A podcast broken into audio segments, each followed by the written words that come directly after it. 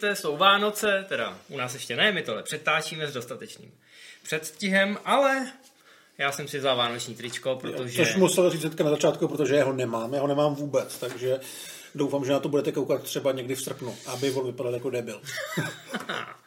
tak, no a co budeme řešit? Vy to samozřejmě víte, protože už jste viděli náhled a protože jsou tady Vánoce, tak jsme si vybrali pecku nejpeckovitější a zároveň velký kalibr v těch nostalgických filmech a to je sám doma. Já tě znova pozdravím. Já zdravím tebe a zdravím všechny. Zdravili jsme do režie, ale tentokrát si to točíme sami.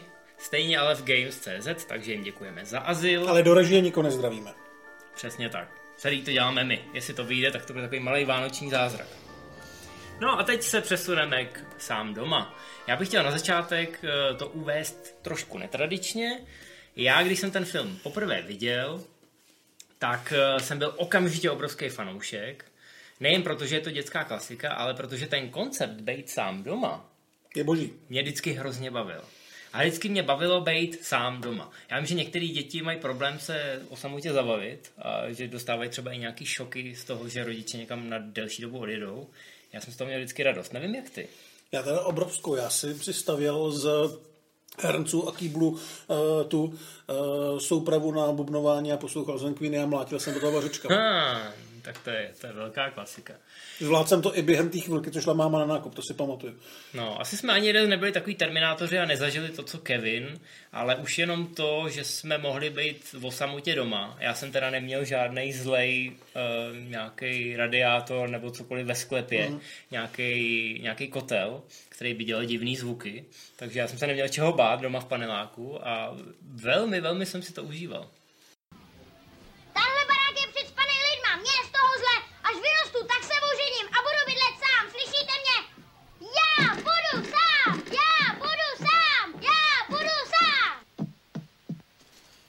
A když už se bavíme o sám doma jako filmu, my dneska budeme řešit jedničku z roku 1990 a já musím říct, že mám velký a velmi kladný vztah ke dvojce, který je, který je daný tím, že jsem, to je jeden z prvních filmů, který si opravdu velmi živě a scénu od scény pamatuju z kina.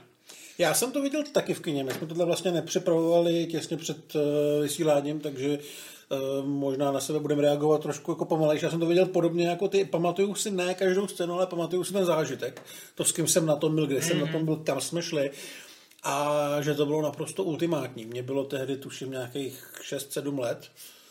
Takže mě to chytlo v tom úplně ideálním věku. No, já jsem to měl ještě lepší, protože mě bylo přesně tolik, kolik bylo tenkrát Macaulay Kalkinovi. A když házel ty cihly z té střechy no. po Marvovi, eh, no tak Normálně ještě, že žádný cihly cestou z kina nebyly, protože to byla jediná věc, kterou jsem tenkrát v únoru 92, tuším, eh, kdy to běželo v českých kinech, tak to byla jediná věc, kterou jsem chtěl dělat a hodně dlouho mi trvalo, než eh, jsem teda eh, když, než mě pustilo to, že bych chtěl předělat barák na teritorium plný smrtících pastí. Takže... Vlastně můžeme být asi rádi, že tou dobou nebyl tak rozjetý internet, protože po Matrixu zkoušeli lidi skákat před metrem z kolejí a tady podle mě by to dopadlo ještě mnohem hůř. No, docela mě zajímaly ty statistiky v Americe, jestli tam třeba klesla zločinnost. Jako pár zločinců vyřídili děti. Každopádně vraťme se k té jedničce. Ta jednička je samozřejmě obrovsky ikonická dneska, patří k Vánocům jako málo co jiného. Třeba v Polsku mimochodem. U nás samozřejmě sám doma většinou dávají. Ať už jedničku nebo dvojku, najdete v programu nějaký televizní stanice vždycky. Ale u nás se vždycky mluvilo o Mrazíkovi, jako o tom etalonu. Když to v sousedním Polsku, tam je sám doma jedna oblíbený tak obrovský, že na něj kouká každý rok 5 milionů domácností. Což je obrovský číslo samozřejmě, kterého my nemůžeme dosáhnout, jsme menší než Poláci, ale přece jenom je tam vidět, že ta obliba je obrovská samozřejmě i jinde v Evropě a samozřejmě doma v Americe se ten seriál stál takovou tou vánoční násobilkou. Kdybychom se vás zeptali na top 10, top 10 oblíbených vánočních filmů, Vždycky tak to tam bude. sám doma tam určitě bude. No a ty začátky, začátky byly zajímavý tohodle, tohodle filmu. Oni byli v podstatě dost nenápadný. Dneska se ten film spojuje samozřejmě hlavně s Macaulay Kalkinem. A někdo si vzpomene na to, že ho točil Chris Columbus, který potom startoval Harryho Pottera a je to vlastně takový ten Eh, top režisér těch rodinných filmů, ale největší podíl na tom vzniku měl asi John Hughes. Určitě. Eh, myslím si, že nemá smysl urážet naše diváky tím, že budeme popisovat děj, ale možná zvládnou bys to v co nejméně slovech. Uh. Kevin zůstane sám doma, když mu odjede celá rodina, strašně se to užívá, ale v okolí se pohybují zloději, kteří mají zmapovaný, který baráky budou prázdný. A rozhodnou se vybrat i tenhle ten, i když tam je ten mrňavý kluk a samozřejmě se jim to lehce vymstí. Harry a Marv, mokrý banditi, vyberou si ten největší barák v okolí. Jak už jsme řekli, rodina odjela do Paříže, zapomněla Kevina doma, ale Kevinovi to zas tak moc nevadí, protože si v předvečer toho odjezdu přál, aby ho všichni nechali na pokoji a jako kouzlem se mu to splnilo. No a co se týče Hughese, ten už předtím natočil snímek, který se jmenuje Strýček Buck. Jinak to samozřejmě natočil mnohem víc. Strýček Buck nepatří k jeho nejslavnějším a nejlepším věcem. Má prsty v naprosto kultovních eh, komediích jako Volný den Ferrise Bollera nebo 16 svíček. Snídaňový klub. Přesně tak. V 80. letech eh, vlastně pomohl dospět celý jedné generaci a v těch 90. byl taky ve formě, ale právě ve Stričkovi Bakovi se objevil hodně malý Macaulay Culkin. Ten film byl o tom, jak eh, rodiče odjedou pryč a o tři děti, každý v jiném věku s jinýma problémama, se musí postarat takový svérázný strýček John Candy, který si tu roli strašně užíval. Myslím, tam je úžasná scéna s vrtačkou. A byla to taková velmi příjemná rodinná věc o tom, jak sobě ty lidi hledají nějak cestu, jak se řeší nějaký ty traumátka těch 16 letech i těch 6 letech a jak ten eh, velký hlasitý strejda je vlastně strašně super. No, ten film se natáčel mimochodem v Chicagu, pro Johna Candyho je to jedna z těch velkých rolí. A John Hughes eh, potom přešel volným tempem k dalšímu filmu, kde vlastně produkoval, psal scénář a režíroval Chris Columbus. No a Hughes už si řekl, hele, v tom Chicagu, v tom okolí, tam je to docela dobrý, tak tam bychom mohli ten další film natočit a protože John Candy je teď můj velký kamarád, tak by si tam mohl střihnout možná malou roličku a jedno z těch dětí v tom Straydovi Bakovi, to by se úplně skvěle hodilo do hlavní role v snímku sám doma. Když to slyšel a říkal, no ale ten, ten kluk je hezký, má takový jako andělský kukuč, evidentně umí hrát, ale já bych si rád toho hlavního hrdinu vyzkoušel sám.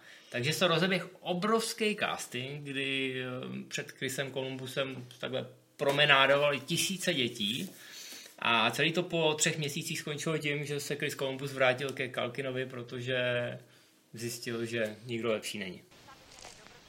Co pak bys rád, hochu? Otestovala asociace amerických dentistů tenhle kartáček? To já nevím, hochu. To ti nemůžu říct. A můžete si to ověřit? Herbe, Ano. máme tu problém se zubním kartáčkem. Určitě asi byli lepší dětský herci ve smyslu herci, můžeme říct tehdy vlastně, no, River Phoenix už byl trošku starší, ale začínalo spoustu lidí, kteří dneska jsou už eh, celkem slavný a zavedený. A jak si řekl ten Kalkin, eh, byl prostě hezký dítě, uměl se na pokyn smát, eh, byl rostomilý, zároveň tu frackovitu z něm člověk taky neustal hledat nějak těžko. A já si myslím, že bez něj si to dneska nedokážeme vůbec představit. O sequelech ještě bude mluvit, ale ty, kterých se museli obejít bez něj, tak v podstatě absolutně nefungují. No. Jinak budeme říkat Macaulay Culkin, protože já se vsadím, že každý z vás to vyslovuje jinak. Já jeden čas jsem jeho jméno vyslovoval tak jako šíleně, že by mě za to asi někdo poslal do pekla. Nicméně, tak tohle bude ta verze a pokud to říkáme blbě, tak nám napište nějaký dopis nebo nám napište komentář. No, pro Krise Columbuse to natáčení byla velká škola. On teda předtím už dělal Adventures in Babysitting, mm, myslím. S Elizabeth Shue. Tam samozřejmě taky byly neposedné děti a později si všichni vzpomenou samozřejmě na Harryho Pottera, k tomu se ještě vrátíme v jednom ohledu. Každopádně sám doma tady měl hodně dětí pod sebou, ale hlavně měl toho Kalkina a jeho rodiče, který byli trošku náročný, co se týče e, svého syna. Už to nebyla jeho první velká role, jak už jsme řekli, měl to Ostrýčka Baka. A jeho rodiče už z něj pěstovali tu profesionální celebritu. Pozor, Ostatně... mluvíme tady o rodičích Kalkina, ne o jeho filmových rodičích. Tak. Ostatně ve filmu má i malou roli jeho mladší bratr Kieran, který jste pak mohli třeba vidět, já nevím, co si vzpomenu, Scott Pilgrim versus Zbytek proti světa, zbytku světa. Nehrál náhodou i v Šamalanovi ve znamení? No, no, no. On měl, měl docela jakoby potom tu kariéru jako dospělejší. On uh, chvilku jel hodně indie filmy docela úspěšně a furt nějakým způsobem v Hollywoodu funguje. No, ale rodiče se vlastně snažili spát všechny ty děti do popředí, ale samozřejmě ten McKelly ten zazářil i díky sám doma a potom už to šlo ráz na ráz. Každopádně ty rodiče měli požadavky, co syn může dělat, co nemůže dělat a tak podobně. Takže Chris Columbus s tím trošku bojoval, než si to sedlo po těch pár týdnech. Ve skutečnosti byla potom nálada na tom natáčení, co jsem slyšel, taková jako super jediná věc, že ty dospělí si to občas užívali až moc a museli si před těma dětskama dávat pozor, co zrovna říkají. Největší problém to byl pro Joe Pescio, který hrál Harryho. Joe Pesci hrál Harryho, Daryl Stan hrál Marva, který byli zlí ve filmu, ale na place podle všeho hrozně super. Jenom Joe Pesci uh, docela takticky se choval velmi nepříjemně a zle přímo vůči Kalkinovi, aby se ho bál. Jasně je to herectví, ale když je tomu herci 8 let, tak uh, to asi je docela snadný no, působit na něj nesympaticky. Takže tohle fungovalo, ale samozřejmě ti dva spolu, a nejenom asi oni dva mluvili tak jako dospělí, takže občas nějaký to zprostý slovo ujede, což by se před dětma nemělo, takže kasička se plnila. No, vždycky jsem musel zaplatit 5-10 dolarů za každý zprostý slovo a zrovna tyhle dva uh, tu kasičku plnili nejvíc.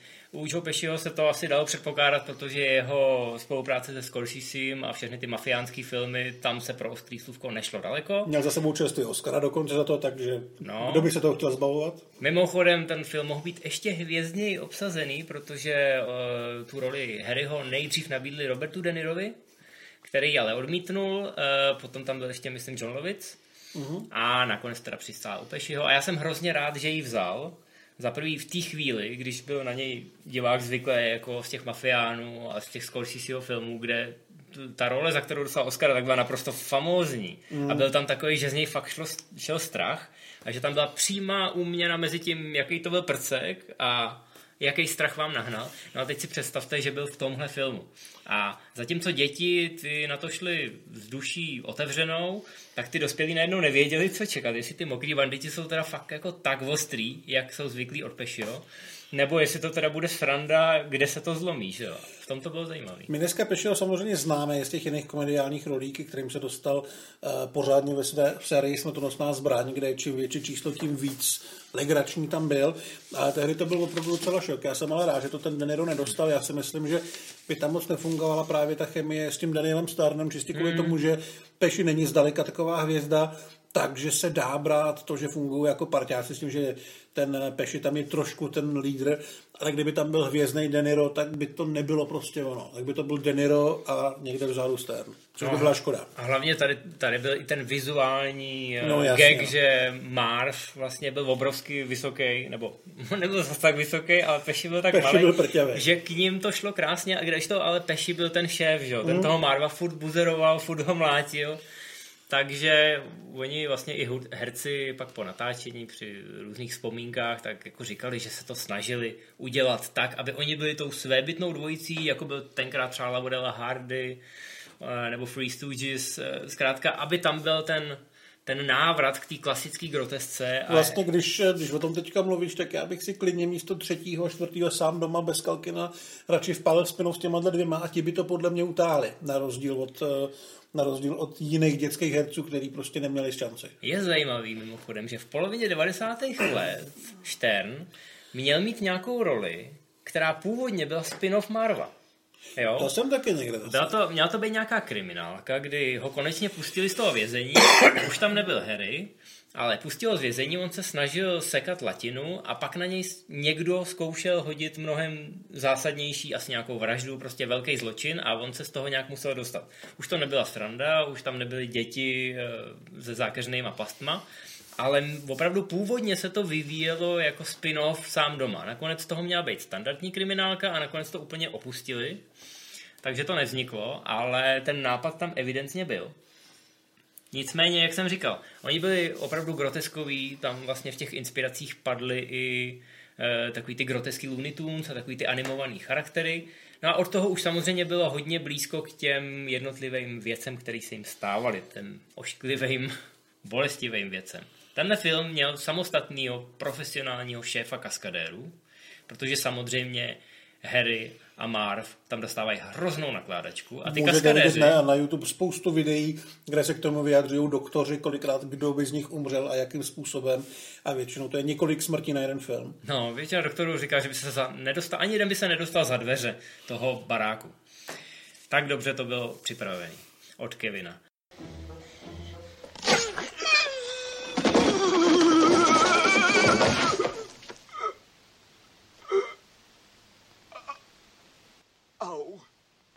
Ale ty kaskadeři, kteří vlastně zaskakovali za Pešio a Sterna, tak si na tomhle udělali kariéru. Původně nebyli tak známí, ale jakmile si dali do CV, že dělali právě tyhle věci sám doma, tak říkali, že se jim ty nabídky jenom hrnuly.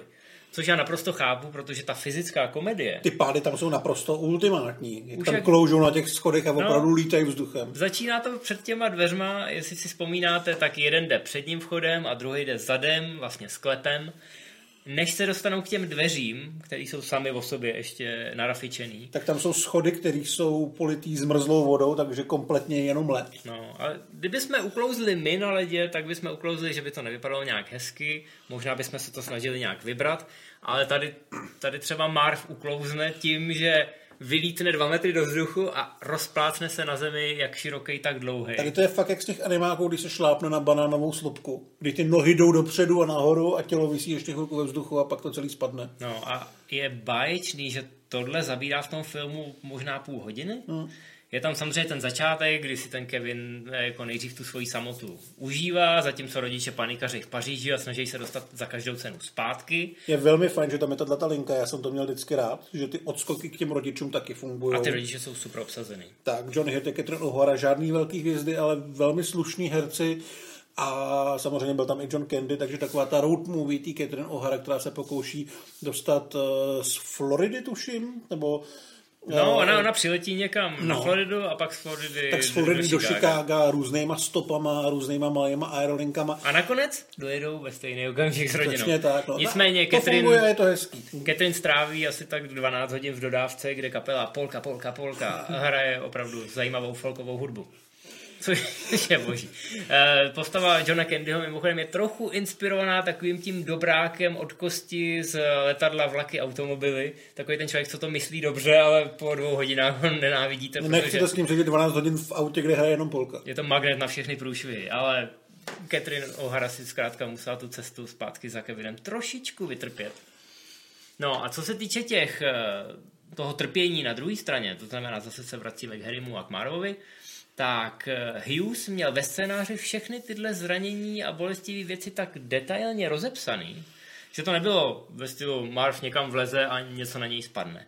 Ne, tam bylo přesně rozepsaný co, kdy, jak, ta, ta fyzická komedie a ten bezchybný timing už vlastně byly ve scénáři zanesený. Takže velký kouzlo toho filmu bylo to, že samozřejmě Chris Columbus dokázal ten scénář perfektně zadaptovat, ale evidentně měli tvůrci velmi dobře vymyšleno, jak tam ty dospěláky potrápí. Já bych se vůbec nedivil, kdyby používali tu mapu, kterou Kevin těsně předtím, než začne budovat ty pasti.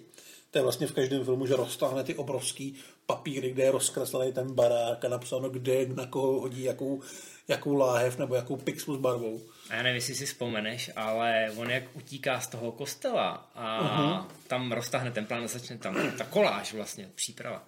Tam je, musíme zmínit hudbu samozřejmě, John Williams, Uh-huh.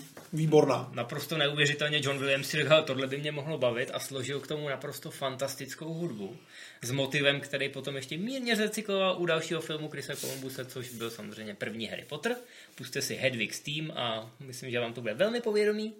Nicméně ta hudba v té koláži, která je taková jako fakt nářezová, Klidně by mohla být, A- být tu komanda, si myslím, nebo něco takového. No ale fantastický je, že ona vychází, vlastně tam ten podkres, ten, eh, to pozadí té hudby je klasická vánoční koleda, která začíná v tom kostele. A pak do toho začne John Williams tak nehorázně nakládat, že to jste v žádných Star Wars neviděli. Eh, Já neříkám, že ten soundtrack je opomíjený. Patří k oblíbeným i vánočním písničkám. Lidi si ho pouštějí, aniž by si ho přímo spojovali se sám doma, ale mají ho prostě třeba strčený mezi vánoční koledy. Ale ne tenhle konkrétní track, který je u té montáže a ten je naprosto fantastický a je dost se liší od té klidné hlavní linky. Takže to, to vždycky, když začalo, tak to je úplně taková jako ta budovatelská. Jako jsou u Rockyho ty montáže, tak tohle je vlastně tréninková montáž. A vy se těšíte, až uvidíte to, co je jenom naznačený, to znamená všechny ty pasti, protože ve chvíli, kdy to skončí, tak přijede dodávka s Marvem a s Harrym. Eh, Marv zařve to svoje kultovní Harry, jdu do baráku!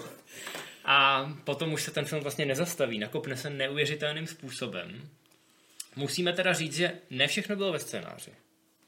Improvizoval se teda asi hodně, ale ne asi úplně na straně Mikoli Kalkina. No, důležitý je, eh, že ve scénáři byly všechny ty zranění a tak podobně, to tam bylo vypsané, ale Chris Columbus přece jenom do toho Johnu Hughesovi trochu sáhnul, protože tam Macaulay Culkin měl výbornou chemii s tím starým pánem, jestli si vzpomínáte, tak... Hrál ho Robert Blossom, tuším? Hmm, ale jeho starší bratr ho samozřejmě jako demonizoval, když jako Kevin koukal z toho okna, že jo, tak on mu říkal, v tom pytli na sůl má naložený mrtvoly. A když on se podíval tam nahoru do toho okna, tak Kevin se ho samozřejmě leknul, osmiletý dítě, tak samozřejmě honem rychle si vyrobí nějakou eh, honem rychle si vyrobí nějaký děs, nějakou noční můru, pak toho pána vlastně potká v tom kostele, ale tam je krásná ta celá tahle linie je krásná, ale měla skončit v tom kostele, kdy vlastně Kevin se oleknul, ale nakonec tam zůstal, oni si spolu popovídali, no a pak Kevin odběhnul domů připravovat ty pasti. A to mělo být vlastně všechno. Na konci velký setkání s rodinou, velký doják, měl tam být freeze frame a smívačka, happy end. No, ale Krise se napadlo, že to, jak se tam vlastně baví s tím starým pánem, ten starý pán má taky syna, ale jsou od sebe odloučený, tak proč bychom tomu neudělali takovou malou dojemnou tečku a je tam celá ta jedna scéna, kdy Kevin kouká skrz to okno, začíná sněžit a on vidí, že ten starý pán se sejde s tím synem. Je to neuvěřitelně trefená tečka. Musím říct, že ta scéna jako do vás ještě z vás ještě vytáhne ty další emoce. Není to jenom ta radost, že se sešli a radost z toho, že eh, Marv a Harry dostali pořádnou nakládačku, ale najednou, najednou je tam ten doják jo, těsně před těma titulkama a vy máte pocit, že ten Kevin, kromě toho, že teda zachránil svůj barák a e, majetek rodičů, tak vlastně udělal i něco pro ty ostatní, nejenom, že překonal ten strach, ale stál se z něj tak nějak jako větší osobnost.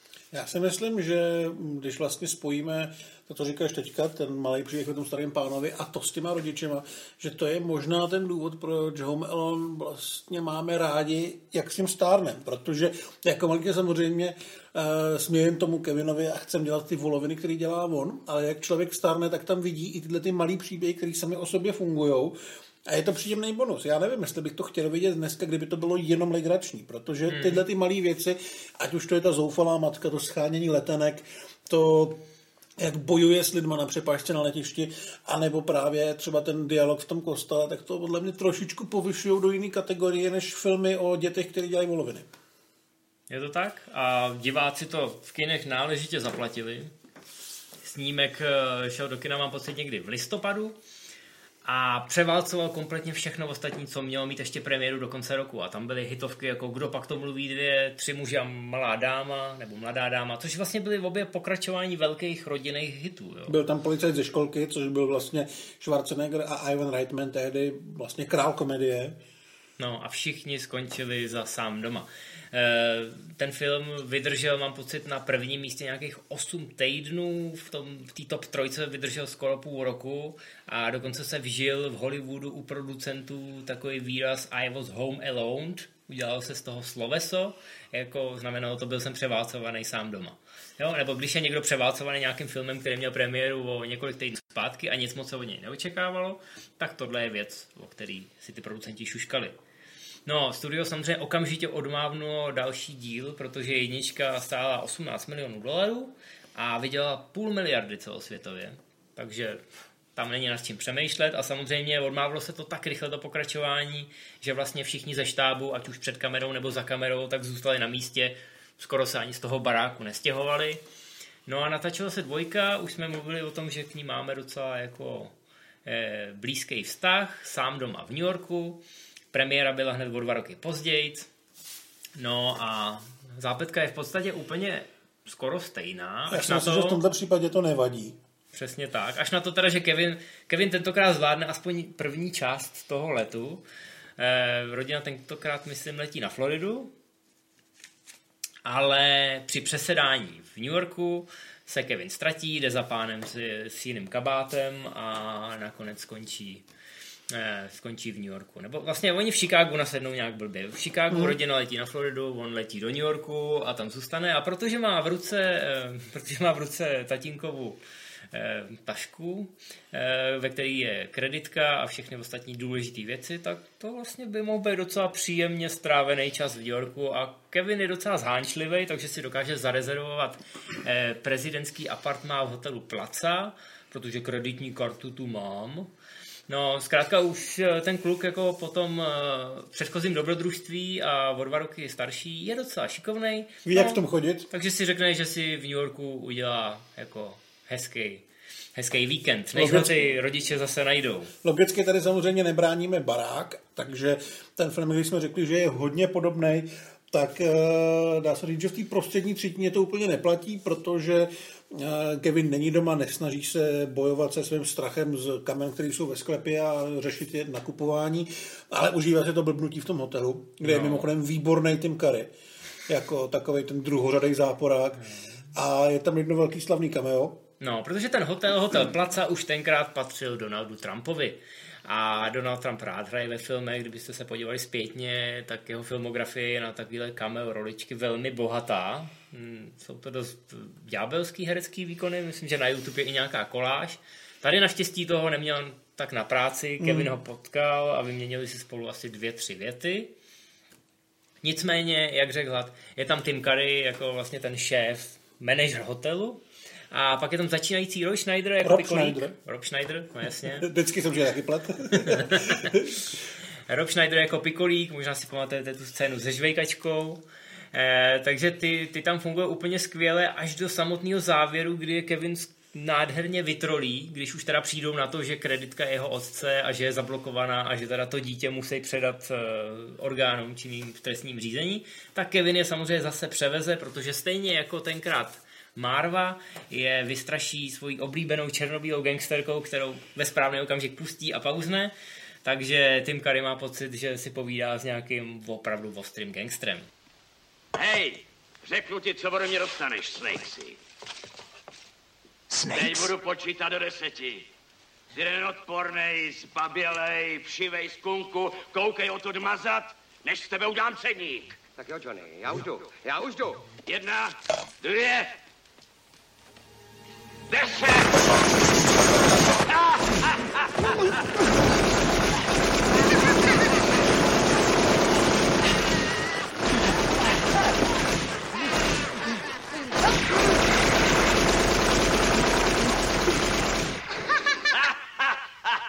Drobný si nech, ty blbý hovado.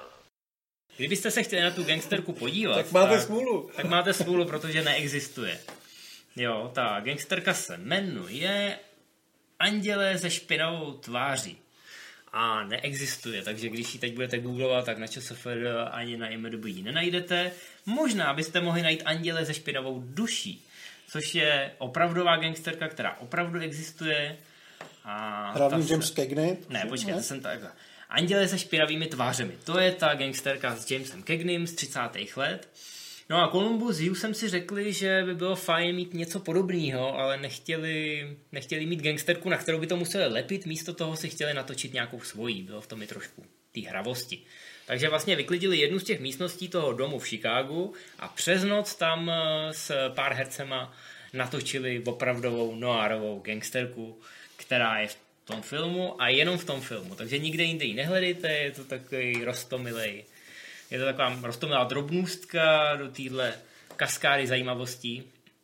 A myslím si, že je hezký, že je tam ten odkaz na tu opravdovou gangsterku a způsob, kterým to v obou těch filmech použijou, i když je skoro identický, tak si myslím, že to je přesně ta ukázka toho, že dvakrát stoupíš do stejné řeky a pokaždý se u toho můžeš královsky bavit. Když je u toho dobrý scenarista, režisér a výborný herci.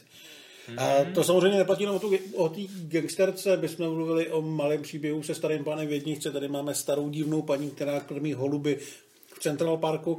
Zároveň si myslím, že tam trošku se tahle ta postava dělí i uh, nejenom na tu paní, ale i na majitele hračkářství, což je takový mm. bodrej starý pán, který vysvětluje Kevinovi, proč je rodina důležitá. A Uh, opět to funguje, ale já si myslím, že ta jednička, dvojka měli veliký štěstí pro nás jako pro diváky z Evropy, že podle mě jsme tam, možná já jsem tam úplně poprvé zaregistroval vždycký Vánoce. Jo, ty, ty americký Vánoce s těma gigantickýma stronkama. s No, máš těma- tam to Rockefellerovo centrum. že Přesně tím tak, jako je, je to samozřejmě kýč, ale, ale je to prostě něco obrovského a něco, co jsme tu do té doby neznali a neviděli. Dneska samozřejmě ty naše obchodáky vypadají podobně, ale tady to opravdu byla výprava do úplně jiného světa. No a úžasný bylo, samozřejmě opět se středáváme s Marvem a s Harrym, který mezi tím pustili. Oni, Oni se... zdrali, ne? No, Oni určitě no, zdali. jo, jasně, ne- nepustili. Ale jako měli aspoň to, že se přejmenovali, že jo. Už to nebyli mokrý banditi, Ale už to dlouhoprstí byli dlouhoprstáci, ano. V originále je to Sticky Bandits. Ale samozřejmě ve chvíli, kdy je na konci znova zatknou, tak se Marv ke všemu přizná.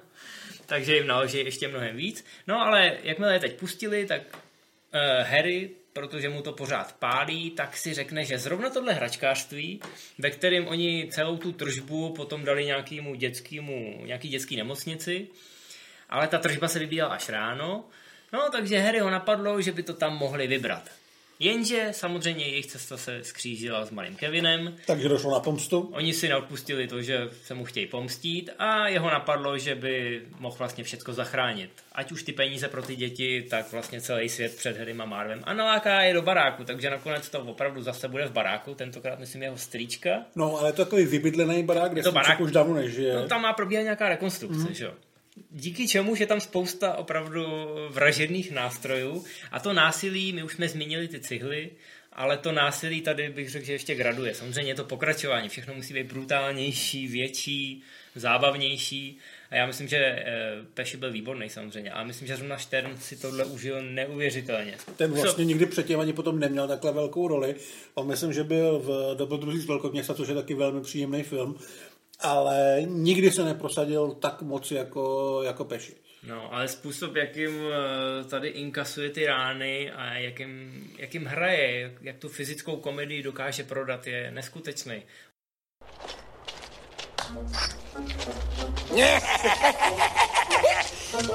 Dobře, hochu!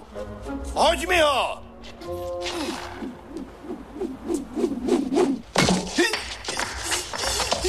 Eh, Přímý zásah.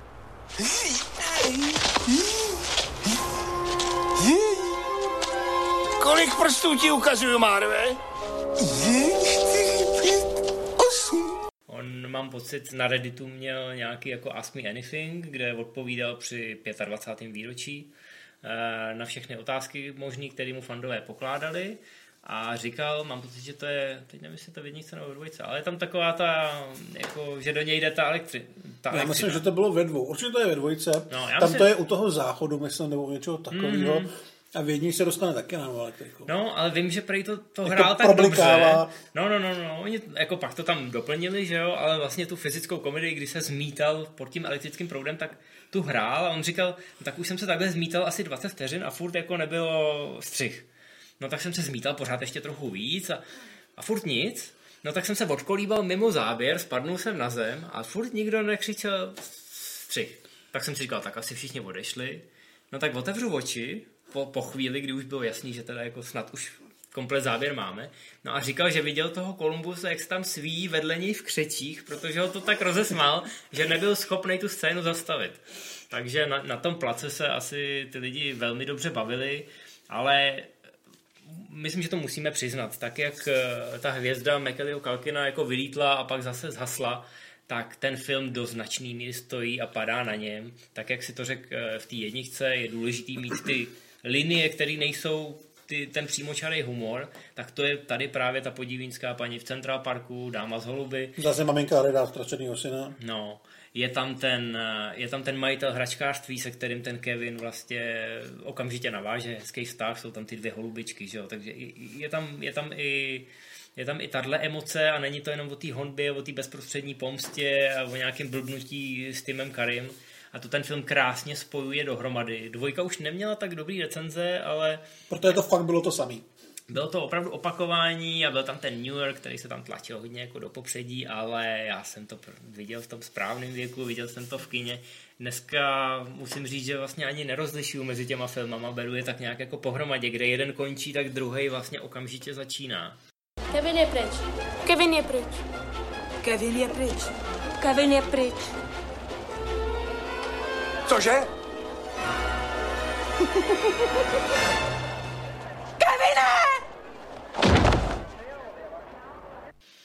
Takže ano, dneska se bavíme o jedničce, ale je velmi pravděpodobný, že v programu najdete třeba i dvojku a já si myslím, že neuděláte vyloženě chybu, pokud si pustíte jeden nebo druhý. Dvojka už nevydělala tolik peněz, ale stála stejný peníze, takže pořád studio bylo těžce v zisku. No a Macaulay Culkin, ten samozřejmě pokračoval dál ve své kariéře, natočil snímek Richie Rich, což je adaptace známého komiksu, animáku, bůh ví čeho. U nás překladatelé se rozhodli stejně jako v některých jiných případech, že tu sérii prodlouží uměle a přeložili Richie Rich jako sám doma a bohatý. Je to přijde jako super nápad teda. Jo, jako marketingově je to úplně skvělý, ale opravdu je tam už jenom ten Macaulay Culkin a jinak to nemá s těma původníma tvůrcema nic moc společného, což bohužel je na tom filmu vidět. Ten film není vůbec dobrý, myslím si, že nebyl ani příliš úspěšný. Je o chlapečkovi, který je tak bohatý, že nemá žádné normální kamarády. Přesně a... tak. Jako Takže já, že už tehdy jako malýho, když jsem to viděl, já nevím, kolik mohlo být, mě vytáčela ta scéna, on tam nějak uteče a najde nějakou partu dětí, co hrajou mm-hmm. baseball a sázej se a on tam vytáhne nějaký tisíce dolarů a začne jim ty peníze dávat, oni na ně koukají jako na ty dýta a mě to jako už, to jsem se říkal, jako, že, že to je fakt divný, jo? Jako, že ten kluk má vlastně hrozně smutný život, což je podstatě pointa toho filmu, že kamarádi jsou lepší než peníze a takovýhle ty keci. Ale že by to bylo zábavné, se úplně říct nedá. No. tam nebyl Arnold, i když mohl být, ne? No, záporáci jsou, že se chtějí snažit, eh, snaží se zbavit těch jeho rodičů, protože on by pak byl bezprizorní a nemohl na ty peníze dosáhnout a tak dále. No bylo to hrozný. Což je, mimochodem se mi hrozně líbí, že to, to pozadí té zápletky vlastně trošku kopíruje tu realitu, protože Macaulay Culkin na ty peníze, který viděl ve všech těchto filmech, mohl sáhnout až v 18 letech. Jeho rodiče to trošku nevydechali a v 95. se o něm regulérně před soudem porvali, rozvedli se a teď jako šlo o to samozřejmě, kdo dostane to dítě, aby pak mohl hrábnout na ty peníze. Takže to dopadlo fakt špatně, Macaulay Culkin tuhle, tohle období dost špatně nes a vlastně potom dobrovolně skončil s tou hereckou kariérou a věnoval se studiu, protože tak nějak asi tušil, že... Že je spíš rostomilý než šikovnej. I když má ty peníze uložený, takže tohle nebude trvat věčně. Možná, že se poučil i z těch ostatních uh, kariér dětských herců, ty většinou nekončily tak uh, slavně. Jen málo který dětský herec, dokázali jsme spočítat možná případy na prstech jedné ruky, mm. se dokázal úspěšně zařadit uh, do nějakého hollywoodského procesu jako dospělej. A myslím si, že skoro u každého tam bylo nějaký období hledání se, který občas zahrnovalo sex, drogy a různý pobyty ve vězení. Tím si prožili Kalkin, těch drog a alkoholu tam bylo asi dost.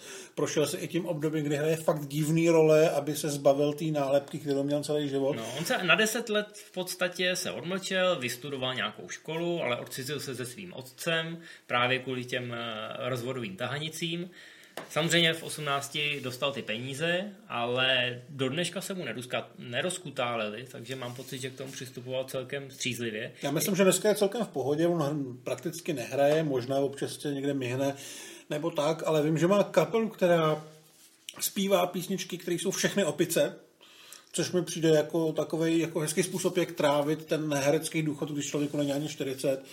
A já bych se nebál toho, že dneska, jak už je starší a pravděpodobně rozumný, že když po něm někdo sáhne a dostane nějakou malou roli v sitcomu, třeba by hrál sám sebe, že by klidně mohl ještě nějakým způsobem fungovat. Jo. Že si je vědom toho, že dny svý slávy už jako ty největší prožil, ale lidi ho furt znají. Já jsem si slyšel nějaký podcast a tam už eh, vypadal, že je docela v pohodě a on říkal, že když tenkrát ty peníze poprvé dostal, tak mu připadalo, že vlastně nejsou jeho, že jsou toho devítiletého kluka, co byl na tom natáčení, bavil se, vlastně netušil moc, hmm. co probíhá kolem něj. To je rezervováno vám osobně? Paní, stojím na špičkách a stejně na vás špatně dohlídnu. Co pak bych si já mohl objednat pokoj v hotelu? Zamyslete se, může dítě přijít do hotelu a objednat si pokoj? Já bych řekl, že ne. A najednou po deseti letech uh, ti někdo řekne, hele, tady máte šek na 20 milionů dolarů a čau. Ale říká, že ho to osvobodilo, že si vlastně jako by může dělat, co chce a že je vlastně dobře, že ty peníze dostal až jako dospělejší. Hmm. On si teda opravdu potom prošel nějakou érou, kdy možná pár těch peněz rozhodil za nějaký alkohol a za drogy, aby si to v hlavě nějak srovnal. Mimochodem taky chodil s mladou Milou Kunis, která asi jako byla hrozně eh, hrozně vytřesená z toho, že chodí s malým Kevinem ze sám doma. To bylo asi jako dobrý nabalení hole, když už jste pak dospělí. Na druhou stranu deska říká, že už to trošku otravuje, protože pokaždý, když se přiblíží ta vánoční sezóna a někdo v hmm. něm toho malého Kevina pozná, což není tak těžký, on i když je třeba zarostlý a má dlouhý vlasy, tak jako pořád to nedá tolik práce poznat toho malého Kevina McAllistera. No a samozřejmě každý chce, aby udělal nějaký ksich nebo řekl nějakou hlášku. To si asi dovedete představit, kdybyste ho potkali na ulici. Nicméně vzpomíná na tohle období hrozně rád. Eh, Vzpomíná rád na ty dospělí herce, kteří se tam k němu tenkrát jako chovali úplně úžasně. Dokonce v roce 2015 se natočil takový YouTubeový kraťas. Byl to, byl to ze série Drivers, psáno D-R-Y-V-R-S. A to byla taková série o týpkovi, který si vždycky zavolá Uber nebo Lyft nebo cokoliv a vždycky mu přijde nějaký řidič, který je trošku hnutý. A hned v prvním díle přijede Macaulay Culkin, který mu je asi nějakých 30, 33, ale přijede Macaulay Culkin jako Kevin McAllister. A to je hrozně zábavný, není to teda oficiální, nepatří to do žádného kanonu, ale ten řidič eh, se začne rozpovídávat o tom, jako, že na jeho duši zanechal velký šrámy, že ho rodiče ne jedno, ale dvakrát zapomněli někde na dovolený, prostě na cestách, takže to je takový, takový hezký pokračování a já si myslím, že ani víc nepotřebujeme, já bych ani nechtěl vidět. Ale víc jsme dostali, bohužel. No. No. Tohle sice říká, to není oficiální kánon, oficiální pokračování, ale furt je to zábavnější než všechny ty oficiální pokračování, které jsou tuším tři. Trojka byla dokonce v kinech, čtyřka už ne a pětka byl, mám pocit, vyloženě televizní film. A nebyly dobrý. Trojku No. točil, já furt nevím, jak se to jmenuje, čte, Raja nebo Raja nebo Raja Gosnell, Raja. Gosnell který byl střihač původem.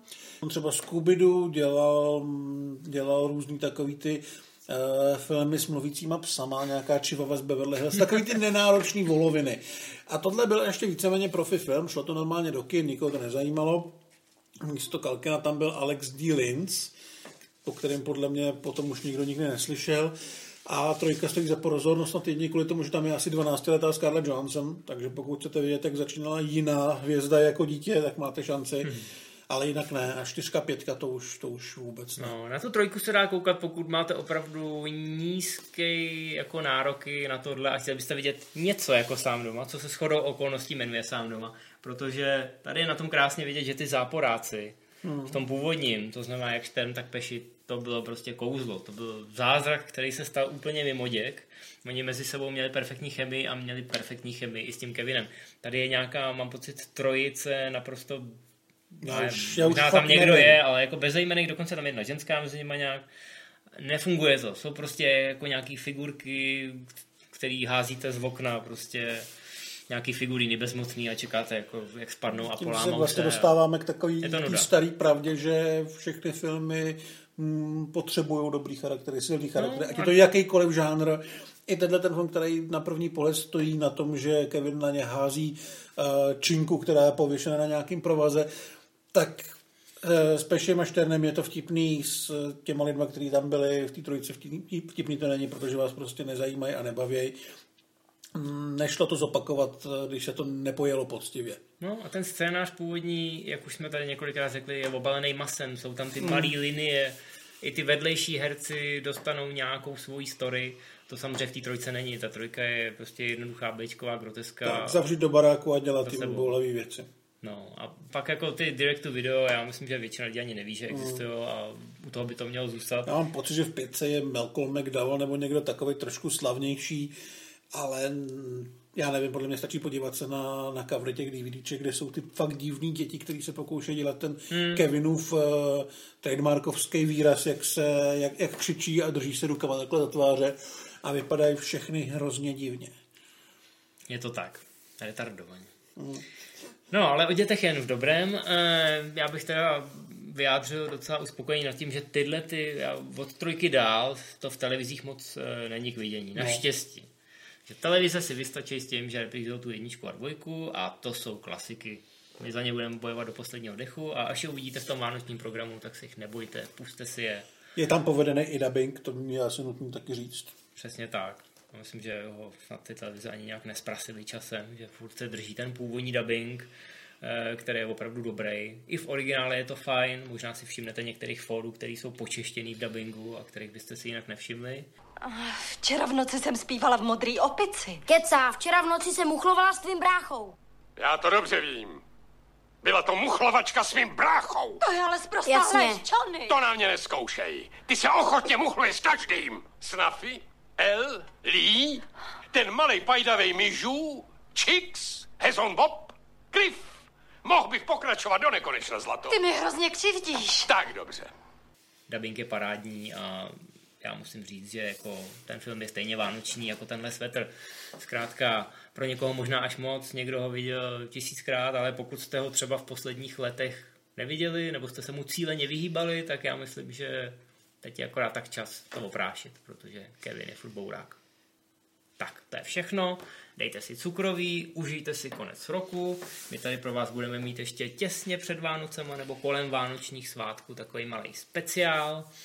A těšíme se samozřejmě, že se s váma ujíme i další rok, 2019. Já myslím, že tam najdeme spoustu takových jako kulatých výročí, na který lze upozornit. Ale... Seznam filmů a věcí, o kterých chceme mluvit, je čím dál tím delší. Přesně tak. Nejsou to jenom výročí, budeme upozorňovat i na filmy, které eh, byly natočený před létama, který nejsou nějak kulatý, ani to nejsou pětky, ani to nejsou dekády, protože vás chceme překvapit. Budeme mít tématka, nejenom čistě filmy. Přesně tak. Tím souvisí i to vánoční téma, to speciál, o kterém mluvím. To myslím, že by mohlo spoustu lidí potěšit. No a samozřejmě nám napište do komentářů, co se vám líbí, co se vám nelíbí, co byste chtěli vidět. Eh, ať už jde o konkrétní filmy, tam vám nemůžeme nic slíbit, ale i třeba o nějaký žánry a konkrétní témata, kterým bychom se měli věnovat. My vás samozřejmě čteme a posloucháme a jsme rádi, že vy posloucháte nás. Jaké idioty tady zaměstnáváte? Nejlepší z celého New Yorku. Ano, jo. Takže šťastný a veselý a příští rok se uvidíme. Mějte se, zdar. Ah.